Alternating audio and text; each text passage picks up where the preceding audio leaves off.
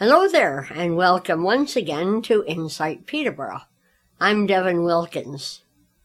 Insight Peterborough is a project of the Peterborough chapter of the Canadian Council of the Blind, affectionately known as CCB.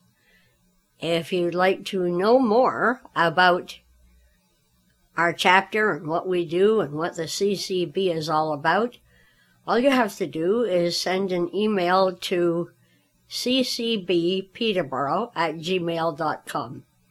ccbpeterborough at gmail.com. Well, today is, of course, February 1st, which means that you know what tomorrow is. So, to celebrate the occasion, I thought we'd begin the program with a little ditty by Washboard Hank called Peter Burrows. Peter Burrows, Peter Burrows, greatest groundhog of them all. He lives in a groundhog hole right under City Hall, right under City Hall. Now you have heard of Wiarton Willie and Punxsutawney Phil, but Peter Burrows, Peter Burrows, he's the king Groundhog Hill. Phil and Willie tell the weather, but that's no special chore compared to Peter Burrows, who named your town and more. Peter Burrows, Peter Burrows, greatest groundhog of them all. He lives in a groundhog hole right under City Hall, right under City Hall.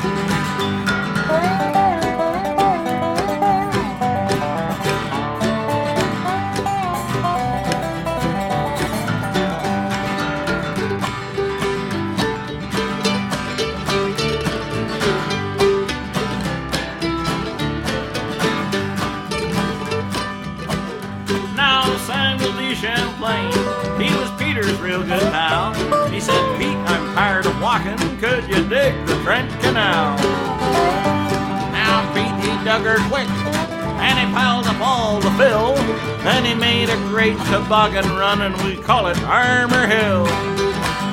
Peter Burrows, Peter Burrows, greatest groundhog of them all. He lives in a groundhog hole right under City Hall, right under City Hall.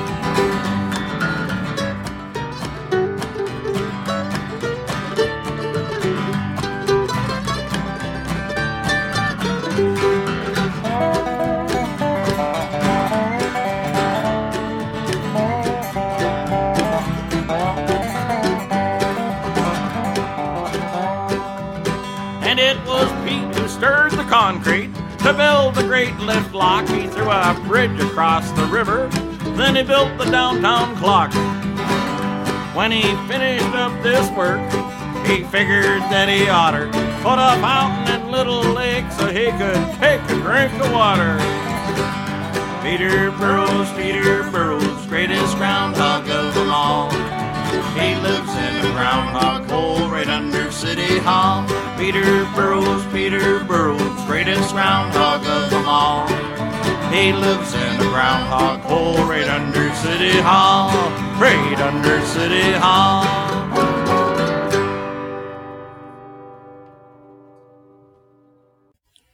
During the entire month of January, I've been telling people that White Cane Week goes from the 1st of February to the 7th.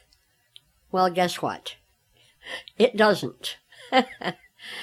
no, it's the first full week of February. So that's the 7th to the 13th. And so next week we will definitely have uh, people to chat with and uh, things to talk about that are appropriate to the occasion. This week, though, is the first uh, Monday of February, and we always reserve part of that show for yet another chat with Kim Kilpatrick from the Get Together with Technology Wing of the CCB. And uh, uh, she is uh, going to be speaking with us from Ottawa, as is usually the case. And today we're going to talk about labeling. Well, hi there, Kim, and welcome back to the program. How are how are you faring uh, on these cold days? Well, it is cold. It's uh, wintry now. Um, I live in Ottawa, and supposedly the Rideau Canal is opening up this this week. Oh wow! But there'll be no bathrooms there and no concessions, so you can't buy hot chocolate or beaver tails or any of that. And um, no huts and all that. So I guess you have to put your skates on and go, and Oh, then boy. and you have to wear a mask all the time. So I, I don't know. I guess a lot of people might do it. It doesn't sound as appealing to me without No. just to warm up and things like that, especially on a day like this. It's really cold out there. yes, morning. Beaver tails. That's one thing I've never had. Yeah, and for your listeners, because some people get upset and think that they're actual beaver tails, they are not. They're like warm kind of donuts that are flat, Yeah. uh, deep fried kind of, and then they have different toppings, like they have uh, cinnamon or they have, I don't know. I don't, I don't really love them myself. I don't, I don't really love them, but a lot of people, that's the thing to do is to skate and get a beaver tail and a hot chocolate, and then um, and they do kind of taste good if you've been out in the cold. Like Oh, that's the only time. But they also have them on Canada Day and other days, and I would never eat them. No way. Uh-huh. No, no, I wouldn't. Yeah. Okay, I guess uh, this this time this month uh, we're going to be talking about labeling. Um, Yeah, yeah. I thought that would be a good idea because we had a long conversation about it on a on a call the other day in the blind community about labeling, and it's something that we all do. Um, whether you're blind or you have low vision, it's something you have to do. yeah, You do, and everyone has different ways of labeling. So some of the ideas that people had, um, someone said, you know, if you have low vision, you need a good marker and some tape. You know, you need good contrast on the whatever, and they make sort of big labels for things. Even for things they can kind of see if they look really closely, they might make some some bigger labels on a can or bigger labels on a you know, on a box or something like that, or label their own things. yeah, Um, braille labels, so you and I might use, I use those. Uh, some people do if they know braille. I And like. Sorry. There are various ways to use those. One way is there's a, a device you can buy from, probably from CNIB and also maybe from the Future Aids, I'm not sure. Mhm. And it's called a Dymo la- labeler, Dymo Brailler or something. And it's like a, a circle with all the braille letters on it and print letters like beside them. Yeah, You spin the circle and you punch like a stapler the uh, letter, and then when you're finished, there's a, a a thing to cut the label, and you can take it out and you can uh, stick peel the back off and stick it on. okay. Um, I like the uh, magnetic tape. Have you ever uh, for for um, cans uh, like uh, with metal tops? Yeah, the I really like magnetic that. tape. People did talk about that too. So do you braille on the magnetic? Yes, I do. Yes. Yeah. And then you know, um, I have a um, fridge uh, and the stove, and in between there is a, a narrow piece of counter. So the side of the fridge that faces the narrow piece of ca- uh, counter that you can't use for, like that side of the fridge, you can't use that for anything else. So then what I do is um, when I take a magnetic label off a can, I just uh, stick it to the, the side of the fridge, and I've got my reusable labels right there. Yeah, that is a great idea. Um, where do you get the magnetic tape? I got it from the my last uh, roll. I got from the Braille Superstore Okay. Because Yes. even with the U.S. exchange, it isn't nearly as expensive as it is to get it from CNIB.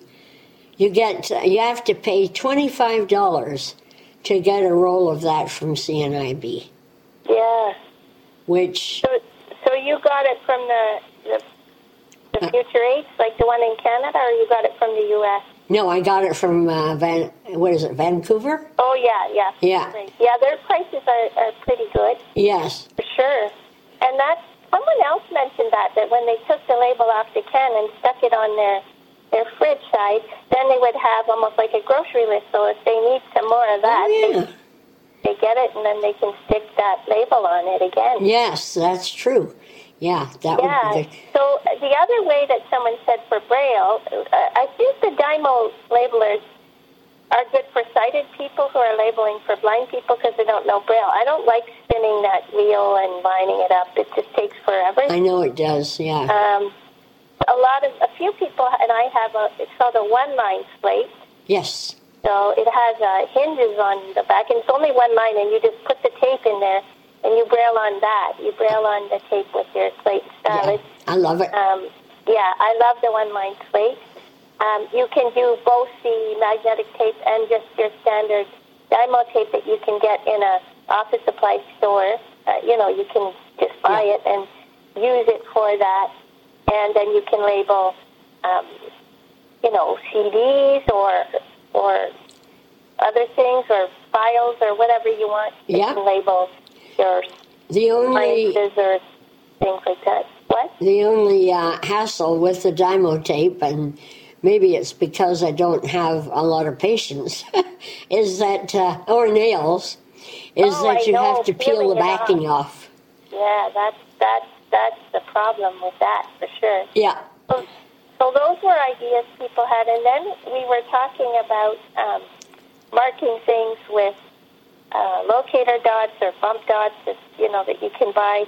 The superstore, again, the Braille Superstore, Future Aids, it's the same company, Yeah. has a whole pack of them for about thirty dollars, I think, when I bought mine, and it's all different shapes and sizes, and um, and they're really great, and they're great for you know your microwave or your stove and your appliances, your dishwasher, your appliances, and and labeling something if you have something that feels the same, but you want a dot on Yeah. um, a different bottle, then you put one on there. So those two, uh, we talked about those. We also talked about elastics, which I still use in the shower. Oh, my yes. conditioner, I put an elastic on the conditioner bottle and leave it, the shampoo bottle, clear. I've done that for years. Yeah. Um, the elastics that- rot occasionally, don't they? They do, yeah. Yeah. They they wear out occasionally, but um, but that's one way too that some people have. And then we were talking about some of the higher tech uh, solutions, including the app Seeing AI to kind of read barcodes. But a lot of people said it's kind of fiddly. It takes it a while to find them. takes us a while to find them. Some people were using just the the short text scan channel on the app Seeing AI, which is free from Microsoft, to kind of know what something is. Um, and then there were there was talk about the WayAround tags. I haven't used the WayAround tags, but it's um, it's an app that you can get and you can buy tags that you can then record labels onto. And there's different kinds of tags and Canadian Assistive Technology NBC does sell the WayAround tags. Now they're more expensive to get, but there are people who use them for a lot of things, for things in their uh, their freezer, for um, different medications, and for their electrical cords, sorting out. So everyone has their own system. Um, Do the WayAround tags have adhesive on the back of them, or how do they stick? Um, there were different ones. So there's ones that are like clips, and they would be for files and stuff that you could just clip on, and you can re-record. You know, you change what's Reuse there, you yeah. can re-record there, and then when you hold your phone close to it, it just plays. You know, the recording. hmm And there's some that are like oval, like buttons, and I think you could put elastics through them, or you could sew them into clothes. Apparently, some of them you can put on clothes and you can wash them. Huh? Um, and then there were some that were like, oh, what did they describe? I think there's four or five kinds. Oh, there's some that were magnets, uh, some that were stickers. Oh yeah. Um, so stickers, you know, you could stick on something permanent that you. So they have different different things, different kinds of labels. Um, and I think Canadian Assisted Tech has a starter pack where you would get like two or three of each of the labels Ah, in that for you know tw- I think it was twenty something dollars. So you could see, oh, these are the ones I would really use, and then you can get more. And the app is free, and it's called Way Around. WayAround, and if you search for that, um, you will find it. And it's pretty easy to record on the labels.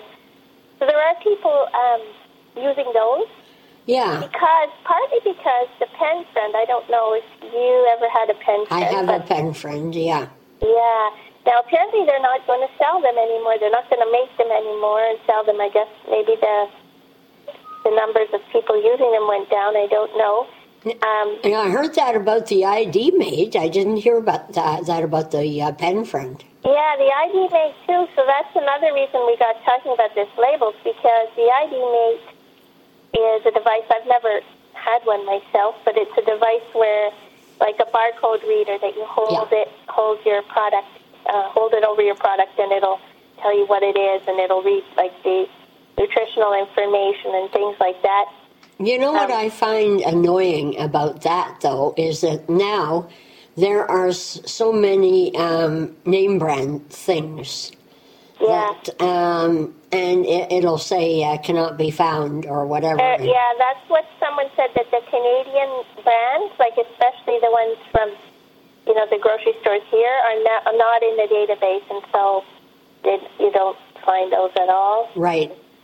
It makes it um, harder to to use it, and and it's pretty expensive. I think it's covered under our assisted devices program, or Yes. but I think it's it's pretty expensive to so you know if it's not working that well then maybe not as good a solution. Um, you have other ways of uh, labeling things or organizing things to make sure you know what they are. Uh, no, not, uh, uh, you know, the Dymo tape um, or um, uh, the uh, uh, magnetic tape are the things that I use the most. I'll tell you, I don't know whether I'm, I'm so cheap that I squeak, but uh, the one thing that bothers me is having to put a label on something that you can't uh, reuse. Like if I were to put a label on the lid of a pill bottle, uh, I probably couldn't use it again because I'd have to take it off one pill bottle and hopefully stick it to another, and that that would be um, the case with uh, Dymo tape or uh, with the uh, pen friend labels. Yeah. Yeah, I um, know what you mean. Yeah. I, I agree. I know some people were saying that they've they've put the label on like on something else and then stuck that something else to Yes. you know, to, to like something in the freezer. So they put the label on a card or something and then stuck it on the box and then they could, you know, stick it on another box. Yeah. But I know what you mean. Like there are some things, and that, that brought up an interesting discussion. So someone said that they put labels on the on their spice jars, Uh huh. and then they buy the same one and just take the lid off and put, you know, the new lid on that. Yes. I've done that with prescription bottles. Yeah, I mean you can do it if it's the same prescription. Yes. Um, we did talk also about Script Talk, which is a talking prescription yes. um, system. Some of the problems that people were talking about with that, though, is um, so in Ontario, shoppers is now able to do those. However, my pharmacist told me they would they have to send away to do the label, so they would Yeah. take about a week oh yeah. extra or a few days extra for sure. Uh huh. So it's not in store. So if you got prescribed something urgently, Yeah. there's no point. It's going to take days to get that. You need to start taking it now. So, Yeah. I mean, I go by the same old tried and true things that I've done with meds for a long time that hopefully they don't feel the same as each other. Oftentimes pails will feel different to other pails. Yes. hmm And I, my pharmacists have been good about opening this bottle and letting me feel it and saying, okay, this is, you know, this, Yeah. and this one is that. But the, the blood pressure uh, medication that I take uh, and the arthritis medication that I take feel very, very similar. Yeah, and that's the problem. I have a couple that are very similar, and one of them the pharmacist left inside of this foil packet. Uh, yeah. But, again, it, it is tricky, and I can imagine if someone's taking, because someone said they're taking two kinds of eye drops, and there's no way you could tell the difference of Oh, no. eye drops. That's So sure. they do have ScriptTalk, I think, for for their their eye drops, and they just Yeah. have to. It's a regular prescription, so they just have to know that they're going to request it a little bit early, so they can get their, you know, their labels are automatically put on. Now, Sobeys, I think, can make uh, uh, labels right there, uh, Sobeys pharmacies. Yeah, I do. I don't know if we have them here, but if you do have Sobeys, um, they might make them right in the store, which you know is quicker for sure. I know we do Uh, uh, here in Peterborough. And it's free to get um, ScriptTalk. So ScriptTalk has a unit that uh, the company Envision America sends you. Your pharmacist has to fill out a form, and you have to put some information in the form.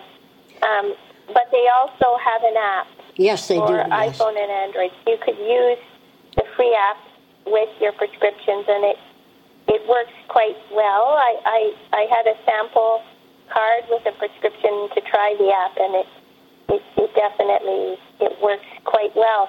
But people were talking about labeling prescriptions and trying to make sure um, that those were labeled correctly. Mm-hmm. Um, and then someone was talking about the pharmacist can actually put your medications into a a pack. A Uh, what did they pack. call that? Uh, Blister pack. yeah, I, I don't Um, like those at all. I hate. I tried it once and I hated it because Yeah. um, the pill organizers I have are clear. Like they even have braille on them on the days of the Yes. week and that. Yep. Whereas this thing, I couldn't tell which day it was, which one. It No. was. It was less accessible to me.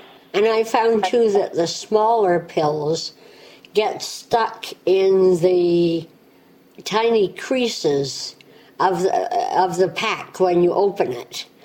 And Oh. you often end up either not getting all the pills or dropping um, some of them when you go to push the pills out. So I, I don't like those at all. So do you use an organizer for that? Yes, yes, I do.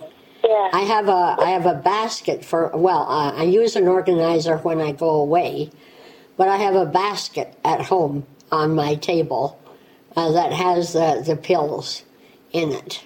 Oh, and you just take them out each time out of the bottle. Yeah, yeah, Yeah. I do.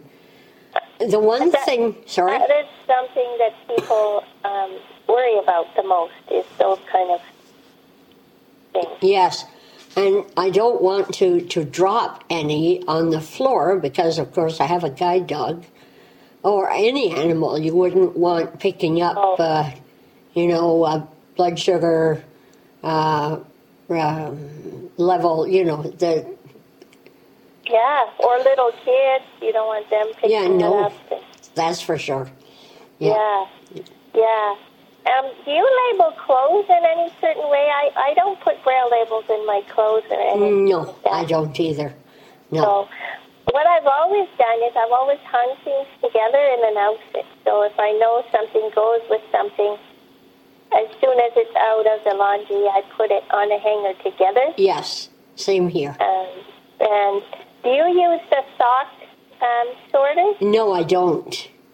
Neither do I, but there are, if people do want to know that, there are these, they're called sock tuckers, sock Yeah, something. sorters. Yeah, something like that. Yeah. and you can put your socks in to them before putting them in the laundry so that you have your socks together. I tend to be boring and buy the same socks, same color, Yep. like White. and if I if I buy something different, I don't buy two pairs but there was one Christmas where my dad gave me a set of you know, 12 pairs of socks or something. Yeah. They were all different colors and they all felt the same. I said, what are you doing? You know better than that. I know, yeah. You know, yeah. because I don't like that. So if I buy another color, I try to buy it in a different feeling sock. Oh, yes. Something really unique feeling that wouldn't be like any of the others. Yes, Um, uh, I, I do that for sure. Um, right. Um, and I try not to buy the same shirt. Like, you know how some people will buy three of the same shirt if they like it, you know, different Yes. colors. I try not to do that because that gets uh, complicated. Yeah, like T-shirts, uh, you know, with uh, a slogan on or something like that. Unless it, they feel really different, it's Yeah. hard to know uh, what wh- what is which or which is which. You know, of the uh, the T-shirts. Yeah, and um, you know other things too, like jackets that feel the same or or sweaters. You know, Yeah, try to have something that feels a little bit different, um, so that you don't get mixed up. yeah, that's right. Yeah, Mhm. that's that's what I do with that. Yeah, Uh, and um, yeah, so it was interesting talking all about Yes. the different strategies for that. And people newer to vision loss didn't know some of the basic ones that we've used, you know, for a long time, like the uh, like the elastics or like the magnets. yes, Some people that don't know Braille, they they actually take magnets, different shaped magnets, and put it on a can or Oh, good idea. Yeah, you know, they'll if they find a magnet that's shaped like that vegetable, they'll put it on the can. I used to do that before I knew about the magnetic tape. I used to use oblo- oblong ones for beans, um, but it wasn't so good for baked beans because those aren't oblong, and uh, round ones for peas. And I used to uh, get uh, used to use the triangle shaped ones for corn. Oh yeah. So Yeah. so some people were doing that. They had different magnets for different cans, and um, they had different uh, sort of locator dots too. And when you get those those big packs of them, hmm you would put different ones on different different things. So Right. because they're pretty cheap to buy. Like I think the pack I had it was about thirty dollars. It must have had like a hundred different. Oh, wow. It had a lot in there. There were there Yeah. were tons. Um, I still have them, so there's there's Yeah. a lot left. but yeah, so it was really interesting to hear how people do it. You know what I find particularly frustrating is I- I'll often make up a, a big uh, quantity, a large quantity of, say, a casserole and then divide it into uh, serving sizes. Yeah, and put it in the freezer. Yeah, but then um, how do you label something for the freezer without um, the condensation either um, interfering with the stickum uh, sort of thing or, or whatever? Yeah, I don't know. I found that a problem. And the other thing about the freezer, so if you have things in the fridge, you can open the lid and smell it and you know what it is. But sometimes in the freezer, if you have a container there and you think, oh, I, I suppose that, but I don't know what it is. And it could be something you want to eat that time or not. Yeah, Um, I don't have a sense of smell. Yeah, but you could, even if you did, you wouldn't be able to smell it in the mm, freezer. Oh, no, that's true, yeah, so, so, yeah. yeah. I don't know. Some people said they use different containers for different, kind of like what you said about the magnets. Oh, yeah, They'll buy little round containers for soup or square ones for like this kind of casserole or something. yeah. But that is a problem. Like I can't find that too. I often have my own little private potluck supper. I'll find something in the, the freezer and say, okay, well, I'll have this, but it might be something that I had the night before. Yeah, but you don't know. You Yeah. don't know what it's going to be until you cook it, till you heat it up, right? That's right. That's why I call it my pri- private potluck supper. Yeah, my, my grandfather ran a grocery store, managed a grocery store, and he used to bring home cans that were unlabeled Oh, wow. uh, because they were cheap. And he would say, he would tell us what they were. Like he said, oh, I know what they are by shaking them. And sometimes he was right, but sometimes you'd open it and it would be like cat food or dog food or something. Yeah, oh, dear. and we would laugh so hard at that. Like we thought, as kids, we thought that was just hilarious. Yes, yeah. And so then a sighted person would be on the same footing as a blind person. yeah, yeah, but we thought it was great because we, he'd say, "Oh, it's going to be canned pineapple. We'll have it for dessert," and then they'd open it, it would be some vegetable or Yeah. something else. So we just thought that my grandmother hated that he did that, but we just thought it was hilarious. Yeah. yeah. If you could uh, open the can and then put it in something that, you know, where you could store it for a couple of days, that would work. Oh work. yeah, I think that's what they did. But it, Yeah. it was just funny because he'd be sure he'd say, "Oh, I shook it. I know it's you know this," yeah. and it would. Well, sometimes it was. Yes, oh Right, yes. but- It would be kind of a game. Yeah. Oh, I we thought it was great. We loved it. We'd shake it too, and then we'd guess what it was. Yeah. He said, "Why are you bringing these cans home with no label?" Yeah. Did you ever take uh, wagers on uh, on that sort of thing? Or you were too Uh, too young? I guess. well, not not official money anything. no, no, I think we. Yeah, we would say, "Oh, I think it's this," and I think, and then you'd open it and be excited, you know, Yes. Yeah. if it was. Yeah, but you're right. It kind of puts them on the same foot as as us. Yes, uh huh, that's right. So there is quite a variety of uh, ways to label things, that's for sure. Yeah, and people just need to find what works best for them, Yeah, and uh, and try different things and see if something is easier or or harder, Yeah. and um, you know, figure out what they would like to do. Um, I, yeah. I guess we'll be talking on the same day next month because uh, February, it's not a leap year this year. No, So, uh, you don't need an extra day. So no, right? Well, maybe we do, but yeah. Yeah. We'll be talking at the end of uh, February. yes, for March 4th. Right. Yeah. Um, so, people, if you have any requests, uh, just um, send an email to um, insightpeterborough at gmail.com. I almost gave our, our CCB address. so, Insight Peterborough. If you do have labeling tips that we haven't said, Yeah. feel free to send those to, and we can Devin can read them out. You know, uh, Yeah. you know, because maybe there's something ingenious that we haven't thought of. That's right. Yeah. Uh, or any anything you want us to talk about. Mm-hmm. That would be good. That would Well. be good.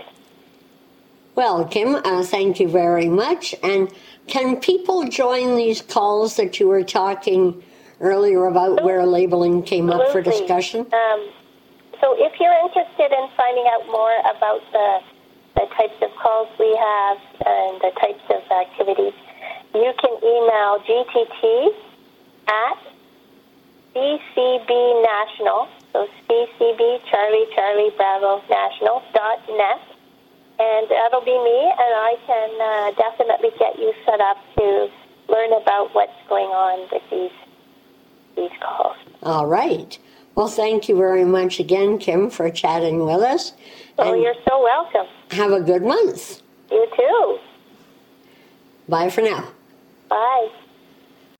To clarify things a little bit, I should have said that we reserve part of the show on the first Monday of each month to chat with Kim Kilpatrick. We call the feature Get Together with Kim because she is a coordinator of a program of the CCB called Get Together with Technology. Let's move on now to a chat that I had recently with Maria Galindo, who is with the Lions Foundation Dog Guides of Canada Training Center in Oakville. You know, there are guide dogs and uh, there are all sorts of assistance dogs. So, uh, she'll tell us all about that and also about the 50 50 draw that's coming up. Well, first of all, welcome to the program again. I think you and I chatted last year, if I remember correctly. That's correct. Thank you so much for having us back on the program. Love being here. Yeah, well, dog guides are uh, very valuable creatures, and uh, we have a few around Peterborough. So we'll talk about the draw in, in a couple of minutes, a few minutes. But can you uh, start out maybe by giving us a bit of a history of the Lions Foundation of Canada Dog Guides Training Center? Yeah, of course. So we started um, in the early 80s with one program. It was the Canine Vision program. So what most people are familiar with, which is um, referred to as a guide dog. And then we saw a need for for you know other programs. You know, we saw people with different types of disability that would benefit from having a dog guide, and that um, kind of was the, the, the push that made us start and get to the seven programs that we have today. So um, to date, we have our canine vision program, hearing, service, um, senior response, diabetic alert, autism assistance, and facility support. So we have quite the range now. You sure do, yeah. Um, so, just to kind of go back a little bit, what do hearing dogs do for people? Yeah, of course. The hearing dogs um, assist people who are deaf or hard of hearing um, because they're unable to hear sounds, important sounds such as a fire alarm or a phone call or someone calling their name. So we train these dogs to pick up on on these um, these sounds and alert them um, by pawing at them. So if the dog is pawing at you, you know, a person who's deaf or hard of hearing would ask, where is the sound coming from? And the dog would direct them to where the sound um, is coming from. So if it's a phone, then the phone, um, then the dog would direct them to a phone, for example. Do you use smaller dogs for those kind of tasks? Uh, no, so we typically use Labrador retrievers. Um, we also use golden retrievers and standard poodles for people that are hypoallergenic. Our breeds tend to be a little bit bigger. Um, we do have smaller labs that we use in those type of programs where there is a need for physical contact. Mm-hmm. Um, but, but, we stick to those three breeds, which generally general, generally tend to be you know medium to large oh. in size. Okay, all right. And uh, would they wake somebody up, uh, you know, for an alarm clock, sort of a four four legged alarm clock uh, sort of thing, or if they heard the alarm clock going? Yeah, so that's correct. So one of the sounds that the dogs are trained um, to listen for in the hearing program is an alarm, whether that's the kitchen. There's also a kitchen timer as well. So, mm-hmm. um, so yeah, if you if you you know someone that is not able to hear and needs to get to work, we, we don't want, we want to increase um, their independence. So by having a dog, they're able to, to live on their own with their dog, and the dog becomes the, the, the one that is in charge of alerting them to that alarm noise and getting them to work on time. Right. I had heard that uh, hearing dogs are also trained to let the person know when somebody is calling their name. Is is that true? That's correct. So we train the dogs to alert to um, not the, the person's name exactly, but a repeating sound. So if I keep saying, you know, Devin, Devin, Devin, Devin, then the dog picks up on that and alerts you to to that sound. Oh, okay. Yeah, that makes sense. yeah. Now, service dogs, what do they do for uh, their handlers? Well, service dogs usually help someone with a mobility disability. So let's say you, you know you need a wheelchair to get around, then you have that service dog or that dog guide with you um, to aid you, um, whether it's opening doors or if you drop your phone. The, the dog is trained to, to fetch items for you, and they can pick up um, small things um, like credit cards, for example. If you drop your credit card and you're unable to, to fetch it, the dog actually gets it for you. Yeah, things like that, uh, reachers don't pick up very well, do they? Yeah, exactly. The dogs are also trained to bark for help. Um, this is one of the commands that saves uh, many lives. We had a client, for example, that got stuck in the snowbank Oh no. It was a really, really cold day, and um, she actually asked the dog to, to bark for help, and someone hurt the dog and came to help the, the person, you know, get Oh. them home safe. So, so it becomes a, a safety factor at one point. Yeah, that's great. Uh, so then uh, next we have the um, seizure response dogs. It's not seizure alert, is it?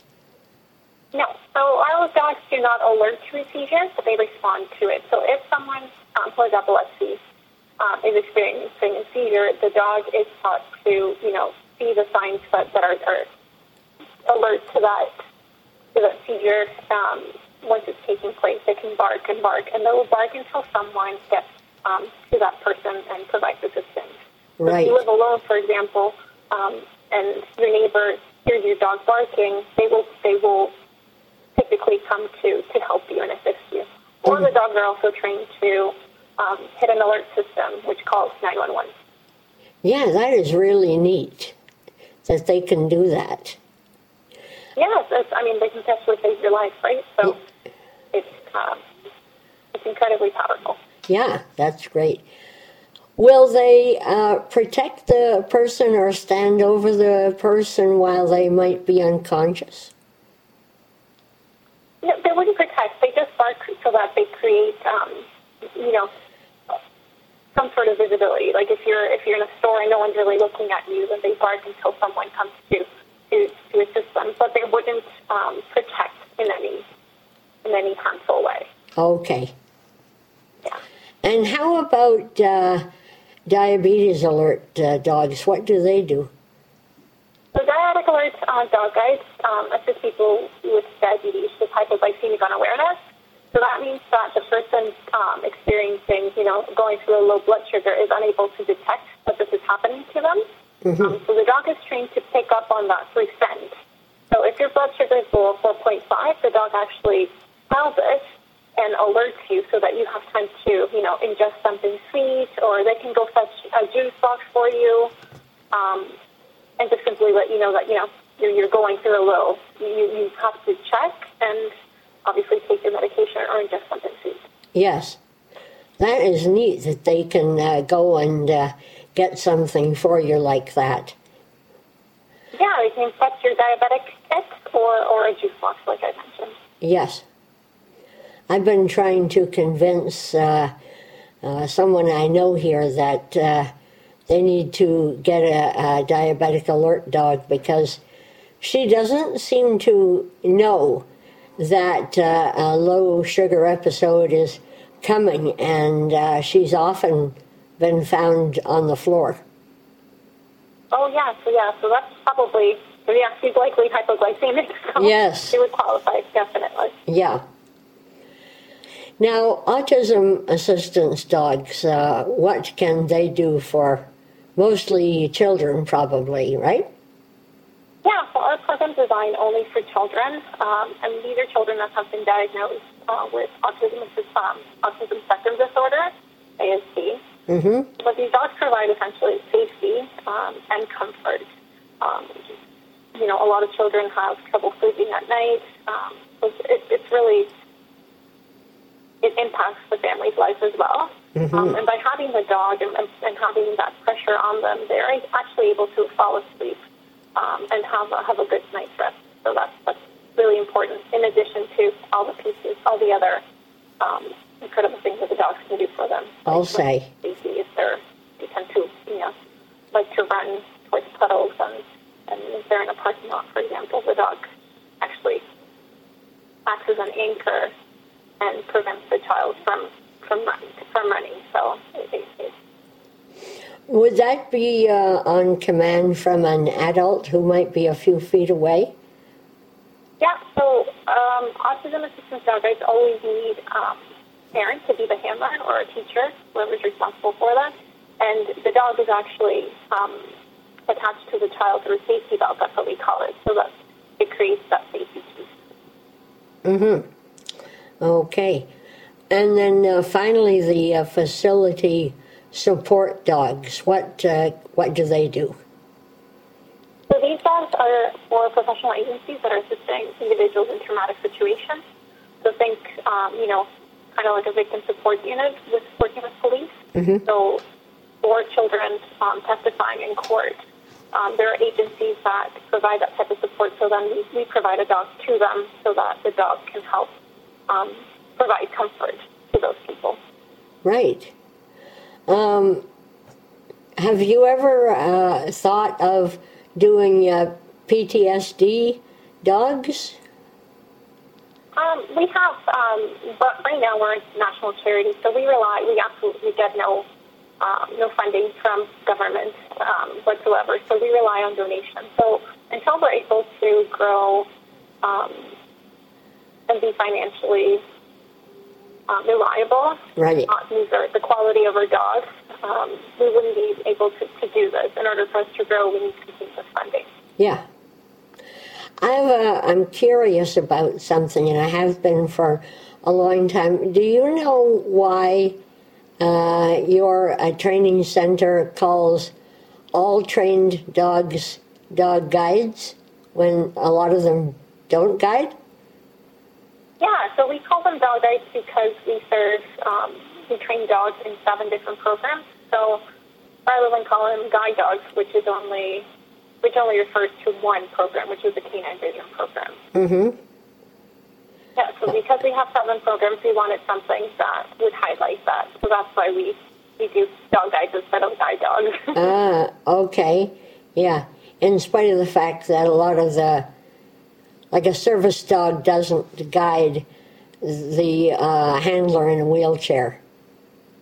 yeah, and I mean, service dog, it's used a lot, but it's actually, the correct wording would be assistance dog. Yes. So that's that's kind of the, the terminology that, that it's mostly used around the world. But we decided we landed on dog guides, and we thought that was that was a good fit for us. Yeah.